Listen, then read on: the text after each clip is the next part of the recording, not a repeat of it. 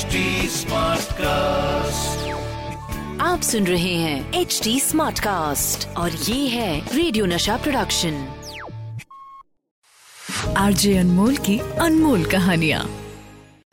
अनमोल कहानी है fan following की कहानी। जितना बड़ा स्टार उसकी उतनी ही बड़ी फैन फॉलोइंग। वो जो खुद किसी स्टार के फैन है, समझ सकते हैं कि उस स्टार से मिल जाना, उससे बातचीत हो जाना या पहली बार उसे देख लेना बॉडी में एक करंट सा छोड़ देता है, एक ऐसा एक्सपीरियंस दे देता है जो जिंदगी भर के लिए अनमोल हो जाता है।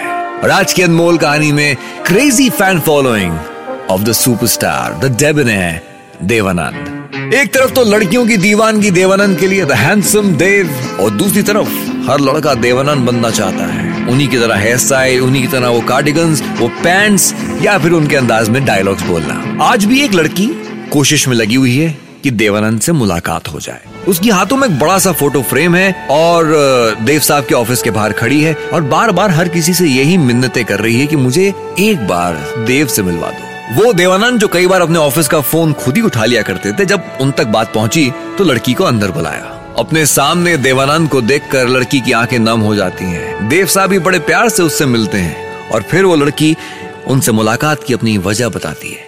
देव साहब, मैं अपने दादाजी की आखिरी ख्वाहिश पूरी करने आई हूँ। आखिरी ख्वाहिश? देव साहब, ये स्केच मेरे दादाजी ने सालों पहले बनाया था और उनकी विश थी कि उनकी डेथ के बाद ये स्केच आप तक पहुँचाया जाए। मतलब साफ है, स्केच बनाने वाले अब इस दुनिया में नहीं है। देव साहब के हाथों में ये स्केच देकर उस लड़की को एक सुकून का एहसास हुआ। अपने दादाजी को किया वादा निभा पाई। उधर उधर देव साहब भी स्केच को देखकर इमोशनल हो गए। लेकिन साहब, ये तो अभी ट्रेलर है, पिक्चर तो कुछ और ही है। वो लड़की देव साहब को उस स्केच के पीछे की कहानी सुनाती है और इस कहानी को सुनने के लिए हमें जाना होगा फ्लैशबैक में। लेट फोर्टीज का जमाना है और देव आनंद अभी अभी मुंबई पधारे हैं। तब तो बम्बई था, काम की तलाश में है, प्रोड्यूसर्स, डायरेक्टर्स, ऑफिस के चक्कर काट रहे हैं और बस एक ही ख्वाहिश है कि वो ब्रेक मिल जाए। इस दौरान देव आनंद अक्सर नरीमन पॉइंट की पारसी डेयरी में जाते हैं, वहाँ जाके गर्मा गर्म दूध पीना और इसी दौरान वहाँ के लोगों से एक मुलाकात, जान पहचान, ये एक रूटीन सा बन गया है। गप्पे लगाने के बाद देव साहब अक्सर वहीं समंदर के पास किनारे बैठते, लहरों को आते जाते देखते। आज भी ऐसे एक दिन है, समंदर की उन लहरों में अपनी परेशानियों को आता जाता देख रहे हैं। तभी एक आर्टिस्ट जो अपने हाथों में स्केच बोर्ड थामे खड़ा हुआ था उनके पास पहुंचता है, गौर से देव आनंद को देखता है और अपनी एक ख्वाहिश जाहिर करता है। भाई वाह, क्या लुक्स है, तुम तो बिल्कुल हीरो लगते हो। अगर तुम्हें ऐतराज ना हो तो क्या मैं तुम्हारा एक स्केच बना सकता हूँ? वैसे तो काम ना मिलने की वजह से काफी परेशान थे देव साहब, लेकिन चलो टाइम पास करते हैं, यही हो जाए। अपना फेवरेट पोज बनाकर समंदर की लहरों को देखते हुए देव आनंद बैठते हैं और वो आर्टिस्ट उन्हें स्केच करना शुरू करता है। काफी देर तक अपनी पेंसिल उस बोर्ड पर घिसने के बाद उसने अपना स्केच तैयार किया और फिर दिखाया देव साहब को। वाह, क्या जबरदस्त स्केच बनाया। हालांकि वो आर्टिस्ट यही अपना स्केच उन्हें गिफ्ट करना चाहता था, लेकिन देव साहब ने मना कर दिया। वक्त गुजरता है, देव आनंद को ब्रेक मिलता है। ब्रेक के बाद हीरो, हीरो के बाद स्टार और स्टार के बाद वो सुपरस्टार बन जाते हैं। बड़े पर्दे पर उनकी फिल्में देखने के बाद आर्टिस्ट को भी एहसास हो जाता है कि उसने सालों पहले किसका स्केच बना दिया, लेकिन वो स्केच कभी देव आनंद तक पहुंचा नहीं पाया। जिंदगी आगे बढ़ती है, उस आर्टिस्ट की शादी होती है, बच्चे होते हैं, बच्चों की शादी होती है और उसकी पोती को मरते वक्त वो ये स्केच देकर कहता है कि मेरे मरने के बाद ये स्केच देव आनंद तक जरूर पहुँचाना। Now coming to present day. कहानी सुनने के बाद देव साहब की आंखों में आंसू हैं। ये स्केच सिर्फ एक स्केच, एक गिफ्ट नहीं, बहुत ही स्पेशल गिफ्ट बन गया है उनके लिए। देव साहब की फैन फॉलोइंग सिर्फ आम इंसानों में नहीं, बड़े बड़े सेलिब्रिटीज उनके फैन थे और उनकी भी अलग कहानी है। देव आनंद के ऐसे ही एक दीवाने फैन नवाज शरीफ। अपने कॉलेज के दिनों में देव आनंद की फिल्में देखना, वो डायलॉग्स बोलना, कॉलेज में जाके उनके गाने गाना, ये उनकी दीवानगी थी फॉर देव आनंद। आगे जाके पाकिस्तान के प्राइम मिनिस्टर बने, लेकिन देव साहब के लिए दीवानगी वैसी बरकरार थी। जैसे उन्हें मालूम चलता कि देव साहब अपने वो यूजुअल ट्रिप्स जो लंदन के होते थे वहां पहुंच गए, बस वो भी सीधा लंदन पहुंच जाया करते। वहां पे अपने घर पे उन्हें दावत देते, उनकी फेवरेट डिशेस काली दाल और वो करारी तंदूरी रोटी, लंदन में घूमना फिरना, हॉट चॉकलेट को एक साथ एंजॉय करना, ये था वो फैन नवाज शरीफ फॉर देव आनंद। ऐसी एक और बड़े खासम खास फैन एम एफ हुसैन। जहाँ एक तरफ हुसैन साहब को देव आनंद की फिल्में पसंद है, तो वहीं देव साहब हुसैन जी की पेंटिंग्स के मुरीद हैं। एक दिन फोन घुमाया एम एफ हुसैन को। हुसैन साहब, कहाँ हैं आप? आपकी आज बड़ी याद आ रही है। मतलब साफ है, देवानंद हुसैन जी की बनाई हुई कोई नई पेंटिंग देखना चाहते हैं, उनसे मिलना चाहते हैं, और दूसरी तरफ से एक ही जवाब आता है, तो ठीक है देव साहब, आज शाम को मुलाकात होगी। एम एफ हुसैन ने भी बिना एक पल सोचे जवाब दिया। अब शाम को मिलने की बात तो कह दी, लेकिन बीच का फासला कोई दस बीस किलोमीटर का नहीं, सैकड़ों किलोमीटर दूर इंदौर में है। लेकिन ये तो प्यार है। हुसैन साहब मुंबई के लिए निकल पड़ते हैं।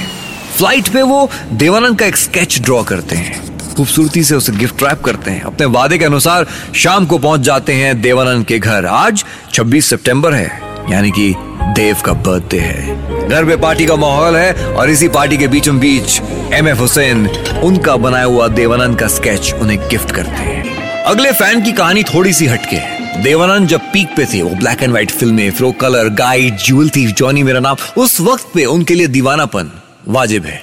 लेकिन नाइंटीज़ का वो वक्त जब देव साहब फिल्में करनी बहुत कम कर चुके थे। आमिर खान, सलमान खान, शाहरुख खान का जमाना आ गया था।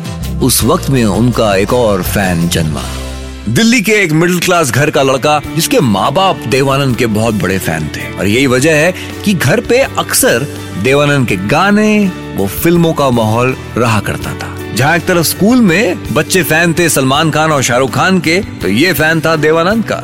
जहाँ कॉलेज में आते आते लड़के ऋतिक रोशन की तरह डांस करके लड़कियों को इम्प्रेस करते, तो इस लड़के की जुबां पे होते देवानंद के डायलॉग्स। जब दरवाजा खुला तो मैं दंग रह गया। दो हसीन आंखें मेरी तरफ देख रही थीं और दिल धड़क धड़क के कह रहा था कि जाने बेटे तेरी मंजिल यहीं पर है। दिल्ली में अपने मयूर विहार के घर पे बैठा जब ये देवानंद की फिल्में गाइड, जॉनी मेरा नाम, काला बाजार, तेरे घर के सामने देखता, तो बस दिल में एक ही ख्वाहिश होती कि एक दिन अपने देव से मुलाकात करेगा।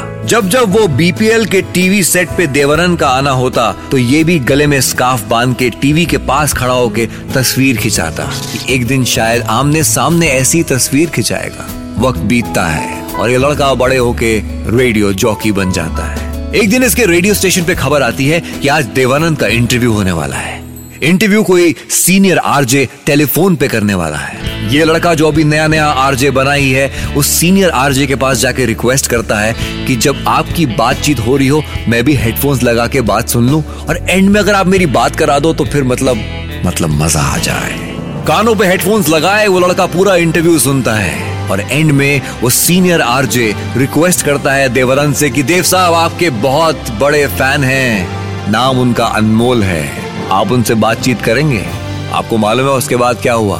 भाई अनमोल साहब, हमने तो आपको देखा नहीं है, देव साहब मन में आपको बिल्कुल ढाल रहे हैं कि किस तरह के अनमोल हैं आप। हमारा हाथ आप, आपके पास है, उसको मिला लीजिए। देव साहब, हमारा तो आपसे दिल तब से मिला हुआ है जब से हमने होश संभाला है, और समझ लीजिए कि आज आपसे बात हो गई तो मेरे दिल के कोने में बहुत बहुत शांति पड़ी है। देव साहब बिल्कुल अनमोल रहो, बिल्कुल ऐसे अनमोल रहो कि दुनिया आपको याद करे। देव साहब आपसे मिलूंगा जिस दिन, आपको पकड़ लूंगा, मैं आपको छोड़ूंगा नहीं। देव साहब ठीक है, कभी यहाँ आइएगा तो हमसे हमें फोन कीजिएगा। जी जरूर देव साहब, आपका आशीर्वाद चाहिए। आपकी हर बात मैं बहुत ध्यान से सुनता हूँ देव साहब। अच्छी बात है, शुक्रिया देव साहब। Okay Anmol, take care, okay, all the best.